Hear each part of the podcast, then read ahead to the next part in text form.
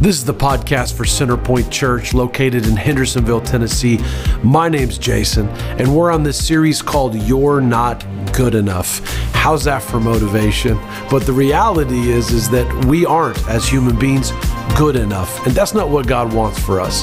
We're going to be looking over the next couple of weeks at the book of Galatians. I'm excited for us to dive deep in the scripture. Let's jump in. I am thankful that you're here. Happy Labor Day weekend, the faithful remnant that is here. When you have Labor Day mixed in with rain in the forecast, those are the things that keep a preacher up at night. Uh, but you are here, so give yourselves a hand. Come on.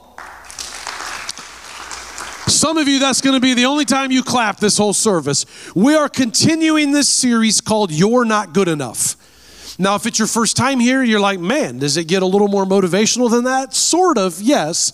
But we're going through the book of Galatians. And so this series is called You're Not Good Enough because the idea is this Paul is writing to the church of Galatia saying, You will never be good enough to deserve the forgiveness of God. So stop trying. Now, we're going to unpack that a little bit, but let me remind you, for those of you that weren't able to be here the last couple of weeks, the church of Galatia was established during Paul's first missionary journey. So he establishes a network of churches during his first missionary journey. He goes back to Jerusalem. While he's in Jerusalem, these Christian Jews that history calls the Judaizers, they come in and they start preaching a Jesus plus gospel. They start saying, yeah, yeah, salvation is with Jesus and it starts with Jesus, but then you also have to do, and they started saying all these Jewish traditions. And, and, and, and Paul is like, no, no, no, no, no, no, no. It's Jesus.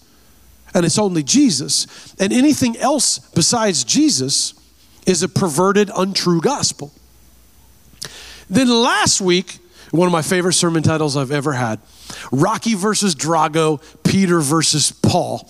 And, and it was this, this uh, uh, in Galatians chapter 2, Paul talks about a confrontation that he had with Peter. Now, I want to see a fight between Peter and Paul. Like, put that thing on pay per view. I'll buy it because I want to see that. Like, I want to see who's going to win. Like, kind of reminds me of Tyson Holyfield back in the day. Some of you have no idea what that means, but it was epic. Like, he bit his ear off, and it was just, it was, it was just one of the, the peak moments of my young adult life. And yeah, yeah, my brothers and sisters being born and, and me giving my life to the Lord, and that's important. But the Tyson Holyfield, like, he bit his ear off. Go back and watch watch the clips on YouTube, but that has nothing to do with Peter versus Paul. Peter versus Paul was this idea that the Judaizers came in, they were presenting this false gospel. Peter was hanging out with the Gentiles, which means the non Jews, and he had a moment where he could have stepped up to the Judaizers and said, No, no, no, no, no, no, no. Those are the traditions of man. Those are the traditions that uh, we used to have to go through when we were Jews before the Messiah came, but now we don't need that. But Peter didn't do that. He kind of cowered. He backed up. He was silent. And what we said is, is for you and I in the church today, when false teaching creeps into the church, I believe God is expecting you and I to stand up and say, no, no, no, that's not true at all. But we don't. Now, notice I said the church, not the world. The church. Because false teaching creeps into the church all the time. You want to know why? Because most of the time, churches are led by imperfect human beings. Ta da! And as my pastor says, sometimes sheep bite. And so it's a room full of imperfect people in a man made establishment. And so sometimes there's messiness. But how often do we not want to speak up when we know there's a false gospel preaching because we're afraid of being canceled by the woke? And that's what Paul was mad at Peter about. So now we're going to be transitioning into chapter 3 and 4 of Galatians. But before we do, I wanted to wrap up a little bit from last week because I wanted to know did Peter and Paul ever reconcile? Like, how did Peter take that chastisement from Paul? Like, did he cut his ear off? Did he cuss him out like he did the little girl? Like, how, how did Peter handle this? And you got to remember, this is post Pentecost Peter, very mature Peter this time, still prone to messing up, but come on now, so are you. And so I want to know. So, just a few years later, in Acts chapter 15, we see the Jerusalem Council, in which it's a gathering of church leaders, and they're talking about how they're going to address these issues that are showing up as the church is starting to spread. And, and and uh, Dr. Luke is going to writes the book of Acts, and he's going to write a little bit, and he's going to tell us what Peter says. So Peter stands up and says this. This is a few years after his chastisement from Paul. Acts 15, verse 5. Then some of the believers who belonged to the party of the Pharisees stood up and said, The Gentiles must be circumcised and required to keep the law of Moses. Salvation plus the law. The apostles and elders met to consider this question. After much discussion, Peter got up and addressed them Brothers, you know that some time ago God made a choice among you, and the Gentiles might hear from my lips the message of the gospel and believe. God, who knows the heart, showed that He accepted them by giving the Holy Spirit to them, just as He did to us. Now, hold on. He's saying we know that the salvation is true because they also received the Holy Spirit, just like we did. If it wasn't true, they wouldn't have the Holy Spirit in them. But since they do, now we have to fall into the teaching that they have full access to God, just like the Jews had previously. Verse 9 He did not discriminate between us and them, Jews and Gentiles, Jews and non Jews, for he purified their hearts by what? Faith, not by actions. Faith.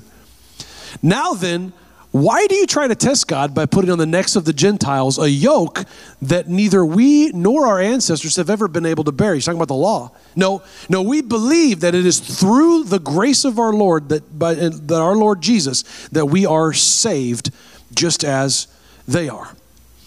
Now we talked about this in week 1. Galatians has 6 chapters. And just for you OCD people, you're welcome because it's split up into perfect thirds.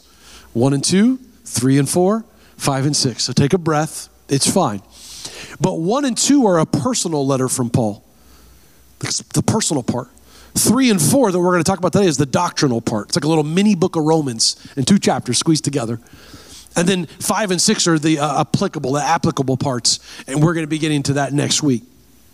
But this idea that permeates throughout three and four, chapters three and four, is why would you ever want to go back to the law? Like now that you've received grace, what, what on earth is, is in, in, in enticing about going back to the law? Like why would you even like consider that? Now, by the law, we mean man made religion and, and, and, things that you had to do. And, and, and last week we talked about that the law was to show that we're not ever going to be good enough. So now that we have free access of grace, why would we ever go back there? And, and, I, and I want to take you on a journey to a town called Baxter, Tennessee. Now, if you have no idea where Baxter, Tennessee is, mm, you fit into the highest percentage of society. And it's only an hour away from y'all. You can go visit it. You can be there in an hour. They got a McDonald's. They don't have a Walmart. That's probably why you never heard of it. Walmart's like, if you build it, they will come. Like, but but it's Baxter, Tennessee. I was a history teacher in Baxter, Tennessee, and what was interesting was at the time the population of the school was mostly kids who were raised on farms. Now I don't know if you know me that well, but I'm not really exactly a farmer. I played Farmville one time on Facebook a while ago, but something tells me that's not really the same. Kathy's like, oh yeah, I still play that. Like, like, and so like I would ask these farmers and these kids questions. And then what they would do is I started to realize quickly that they're kind of messing with me. Like they would answer questions about a farm that clearly weren't true, but because I didn't know, I just believed them. And so then I would go home and tell my wife, hey, did you know that they do this on a farm? And she's like, oh, Jason. Jason. Because she was raised in Montana where they hunt. Okay, I also hunt. I just hunt for good deals on clothes. Hey! but that's not even in my notes. That joke is free unless you want to pay for it. But he was telling me this story, this farmer. I was talking to him. He was an old man, and, and, and, and he was telling me this story about what happened on his farm. Now, again, remember, I don't know what's true and what's not because Farmers are like preachers. They embellish a little bit once in a while for a good story, yeah? Maybe I'm doing this with this. Who knows, Cody? But but this this farmer was telling me about one day when his wife came running up the path to the farmhouse and she said, "Get your shotgun, get your shotgun. There's an eagle in the chicken coop." An eagle. Like a bald eagle. And so he grabs his shotgun like any good member of the NRA would do, and he goes running towards the chicken coop because the eagle's clearly there to eat the chickens, right? Or like mess them up a little bit with um, talons. Yeah, of course, talons, yes. And and and so like he he he's scared and he runs down there and and he sees something he doesn't expect. He sees this eagle down here and it's acting like it's a chicken. It's hanging out with the chickens. It's it's it's balking. Is that what it's called? The, the noise they make? Of course it is, yes. And, and he's balking like a chicken, and he's talking and walking and eating like a chicken and eating feed or whatever chickens eat. And, and, and then the farmer was like, What is an eagle doing here? This majestic bird that people love, they take pictures of. And they're like, I saw a bald eagle today. Here's the video. When was the last time you did that for a chicken? Probably when you went to McDonald's and got a 20 piece chicken nugget, right? But that's not what he's talking about. And, and, and so this idea is, is that this farmer is like, What are you doing here? Don't you know who you are? And you're down here amongst the chickens. Now, hold on for just a moment. I'm about to segue us into a deep theological truth, believe it or not. In Galatians chapter 3 and 4, Paul is trying to tell them, You are now children of grace. Don't go back to the law. You're an eagle. Don't go to the chickens now. You've already tasted what freedom is. Why would you go back to a coop and a cage? Don't you know who you are? You are children of the Most High King, but you have been allowed to be convinced that you belong back with the chickens. And so, as we are reading into chapter three, I want you to think of that, of Paul saying, Who do you not know who you are? Why would you ever go back? As promised, chapter 3, verse 1. You foolish Galatians. By the way, that's where Mr. T got it. I pity the fool. You foolish Galatians, who has bewitched you? One translation says, Who, who, who fooled you? How'd you fall for this? Before your very eyes, Jesus Christ was clearly portrayed as crucified. I would like to learn just one thing from you. I love this part. Did you receive the Holy Spirit by the works of the law or by believing what you heard? Listen to that for just a moment. Pause that for just a moment. How'd you get the Holy Spirit in you?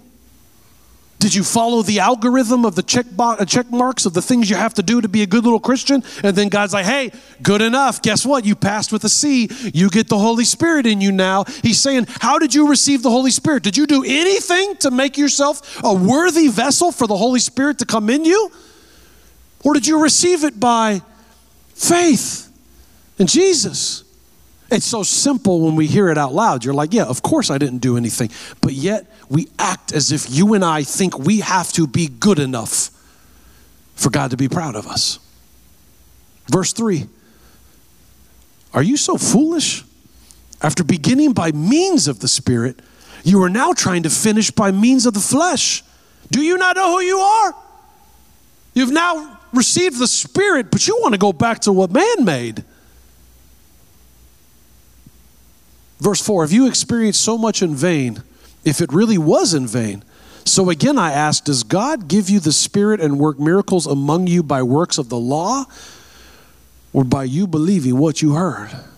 See, for Paul, he's, he's writing this idea that receiving the Holy Spirit is identifying characteristic that you are a believer. And the flip side is if you are a believer, then you will have the Holy Spirit in you. And there's nothing you could do to earn the privilege of having the Holy Spirit in you.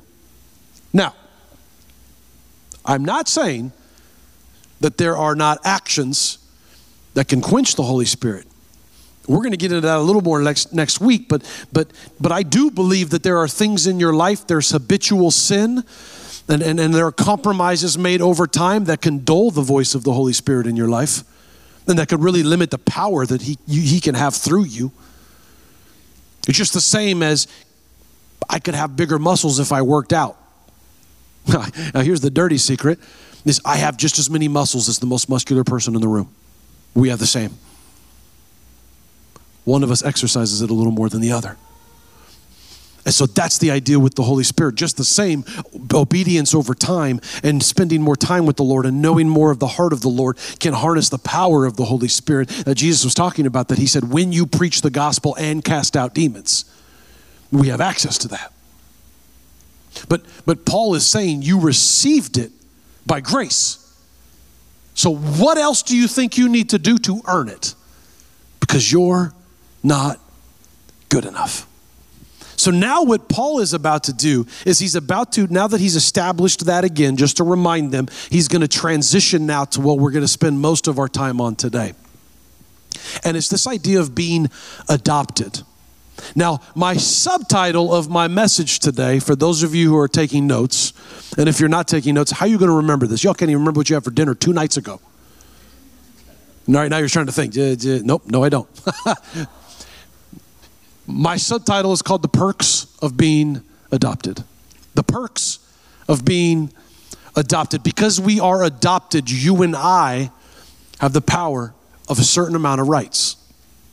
But before we jump into what Paul wrote about this, if you've spent any time under my teaching, you got to know this by now. There's three things that I elevate above everything else when studying the Word of God context, context, context.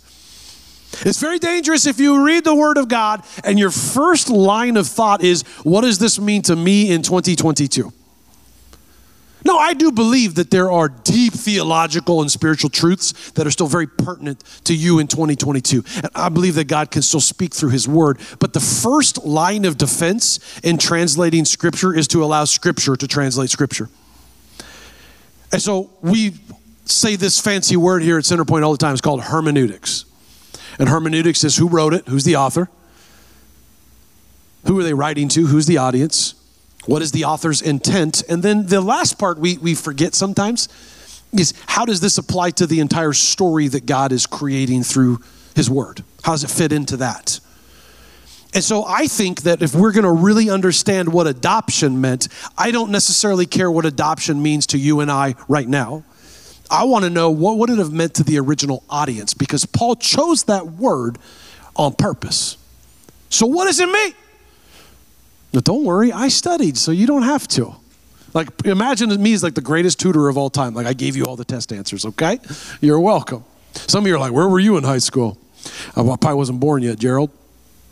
The, the best way to interpret Scripture is to allow Scripture to interpret Scripture. So, the word adoption in Roman society would have meant very different. Remember, the church of Galatia was full of Roman citizens, it was a Roman colony and, and they were predominantly Gentile, non Jew.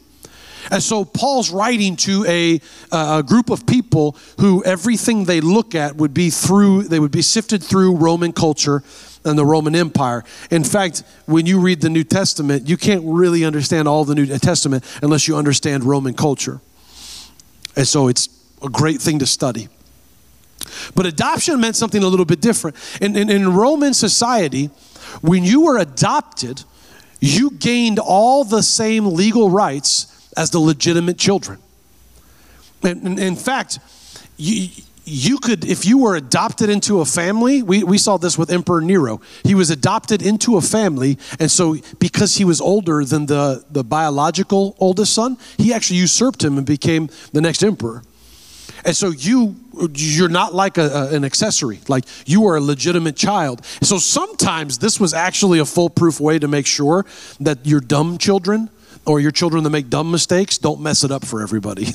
So like when you were dying if you had a ton of money left over but your oldest child isn't so great with money you could just you know adopt your niece or nephew that was older and now they get the money because you know that they're going to be smarter with it. Don't you wish you could do that sometimes? I'm thankful uh, that you can't because I'm the oldest son in my family. But but here's what you need to understand, though, and this will give us a greater context because Paul is going to be painting a beautiful picture of you and I being adopted into the family of Christ.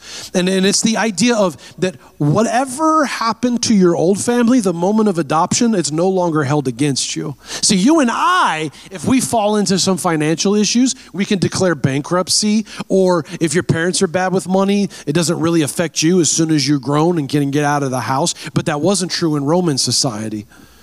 If your family was bad with money, they could sell themselves into slavery for X number of years until they paid off that debt. And if they were never able to, guess who takes on that slavery debt?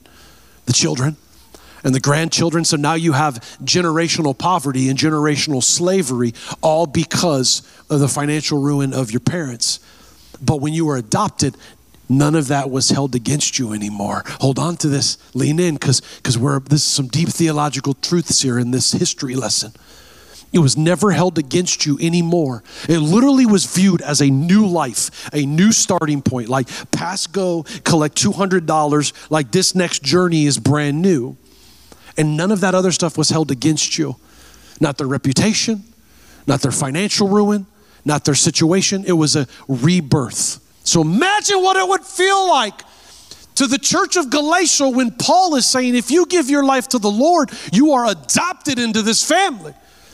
He's saying that whatever I've done, whatever I'm doing, none of it's held against me anymore.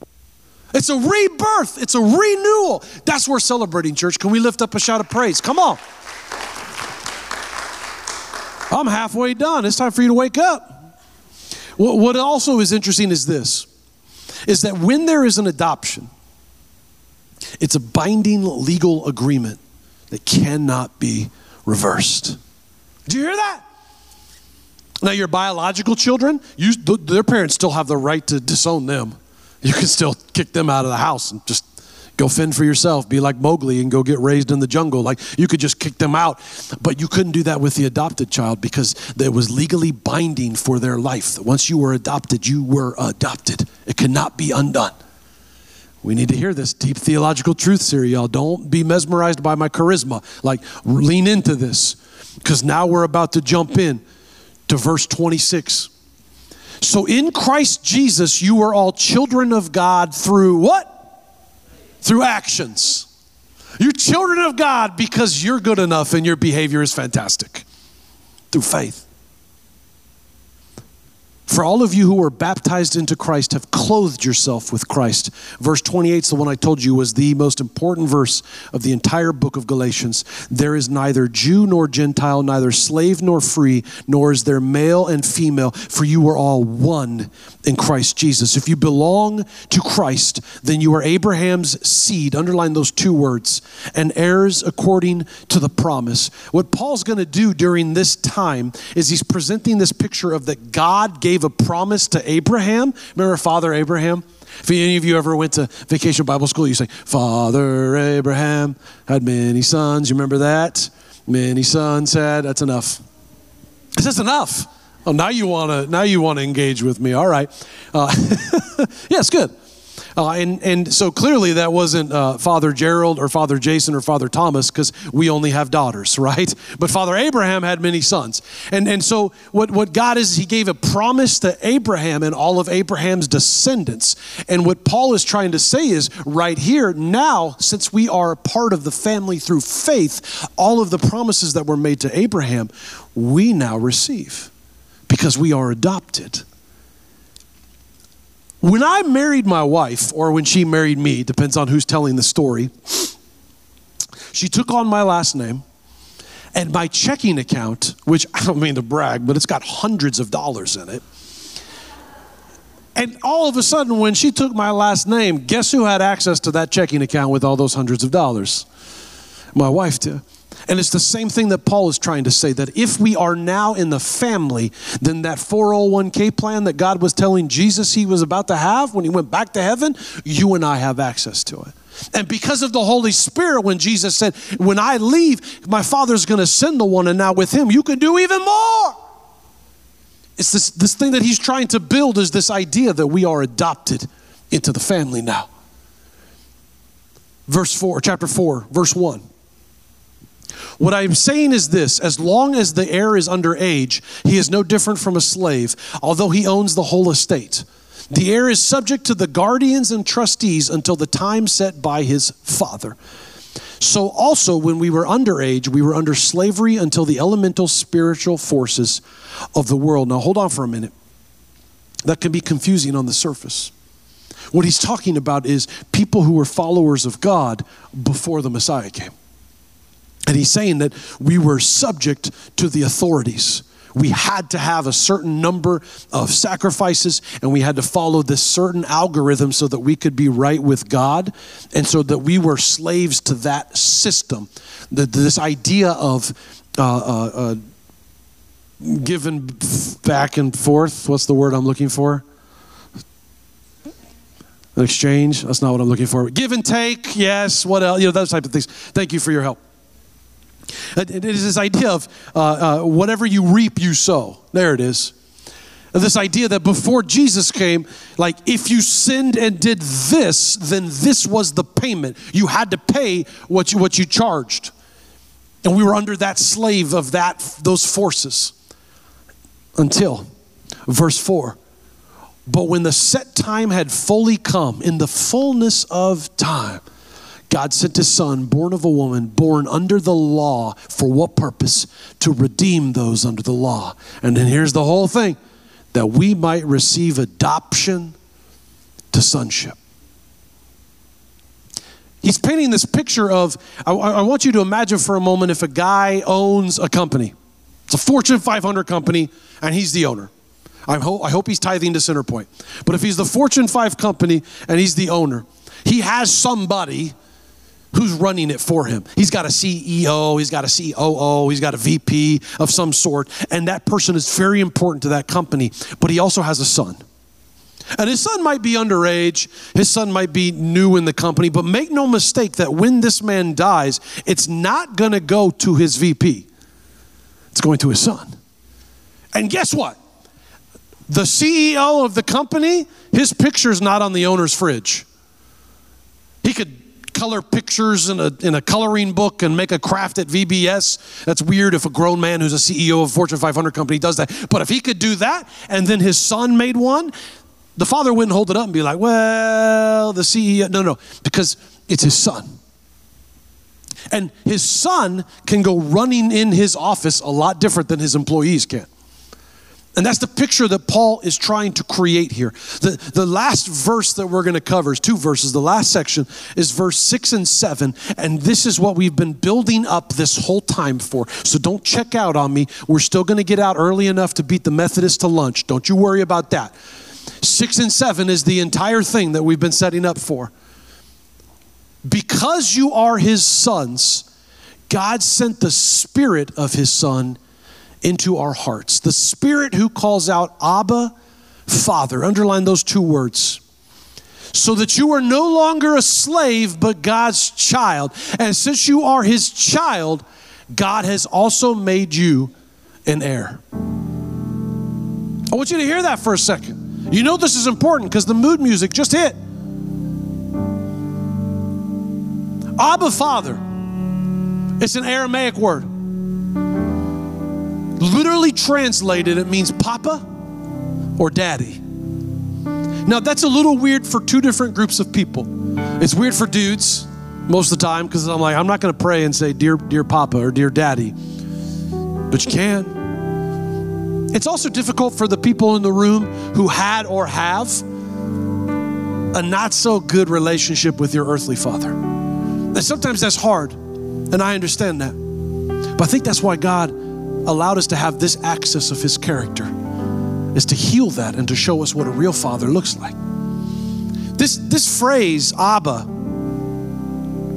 really started to have an impact on me when when I went to Israel a couple of years ago. And and and we're in Capernaum and we're staying at this hotel and they have a swimming pool, of course. They also have a McDonald's. And and and we were in the swimming pool and I was hanging out just looking at the Sea of Galilee going, this is unbelievable. And and I see a father, a local father that was there playing in the water with his two children.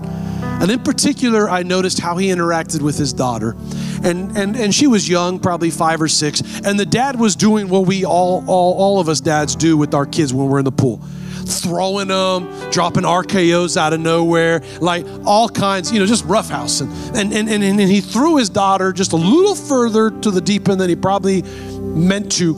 And she literally turns to him and she yells, Abba, Abba, Daddy, Daddy. And I was like, wow now I, I, am getting goosebumps just thinking about it because now scripture becomes so much more alive to me. You see, she didn't go into the deep end and say, I can't swim. Let me go ahead and follow the algorithm to make myself worthy enough to call out for my dad to come save me in a time of turmoil. No, no, no, no, no. It never even crossed her mind because that's her father, that's her daddy, that's her papa. And when I'm in a moment of trouble, who else would I call to?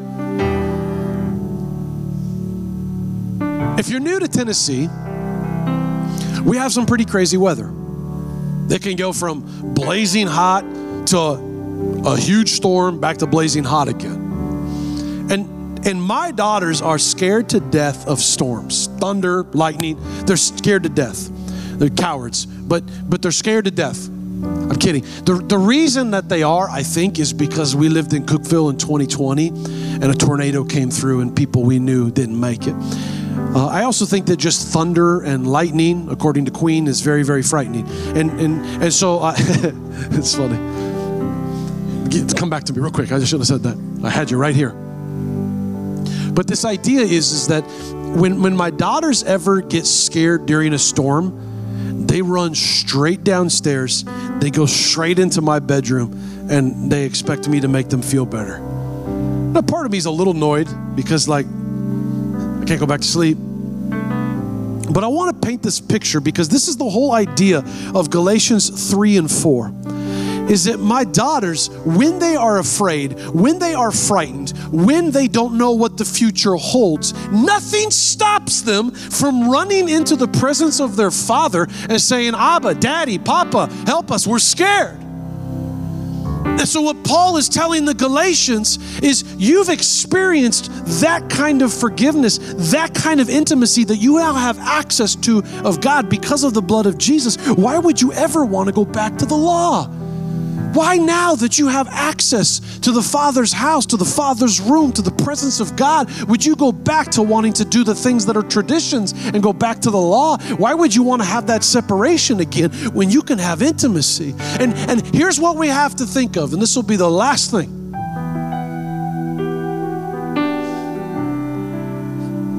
There's people in this room that are going through something difficult. Some of them I know, some of them I don't. And if we're not careful, we will allow our behavior and our current state of sin to trick us into thinking that we don't have access to run to God when we are scared, when we are going through something difficult, when we are entering a season where we do not know what the future holds. And it would be like if my daughter was scared during the storm and she said, Well, my dad doesn't want to talk to me right now because my room's not clean.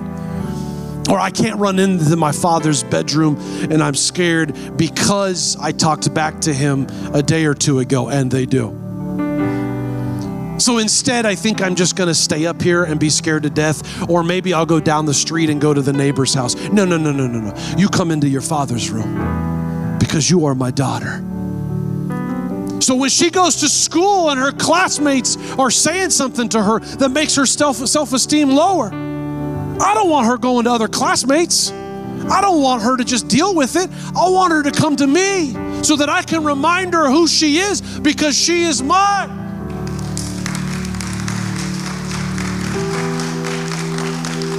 So now that we have that access, why not take advantage of it? Because you're not good enough to deserve it. And that's the beautiful part of it. It also means that you can't be bad enough to not have access to it anymore. So, my challenge to you this week is to lean into the, char- the part of the character of God that is Abba Father, that is Daddy, that is Papa. And for some of us, that's going to take a, l- a lack of pride. For some of us, that's going to take a little bit of intimacy. For some of us, that isn't going to be easy. But I, my prayer pretty early on in this journey was I want to know God on the deepest level that any human being has ever known God in the history of this, this earth. So whatever it takes, God, that's what I want. Sometimes I regret that prayer because it's not easy. But God never promised us that this would be an easy journey.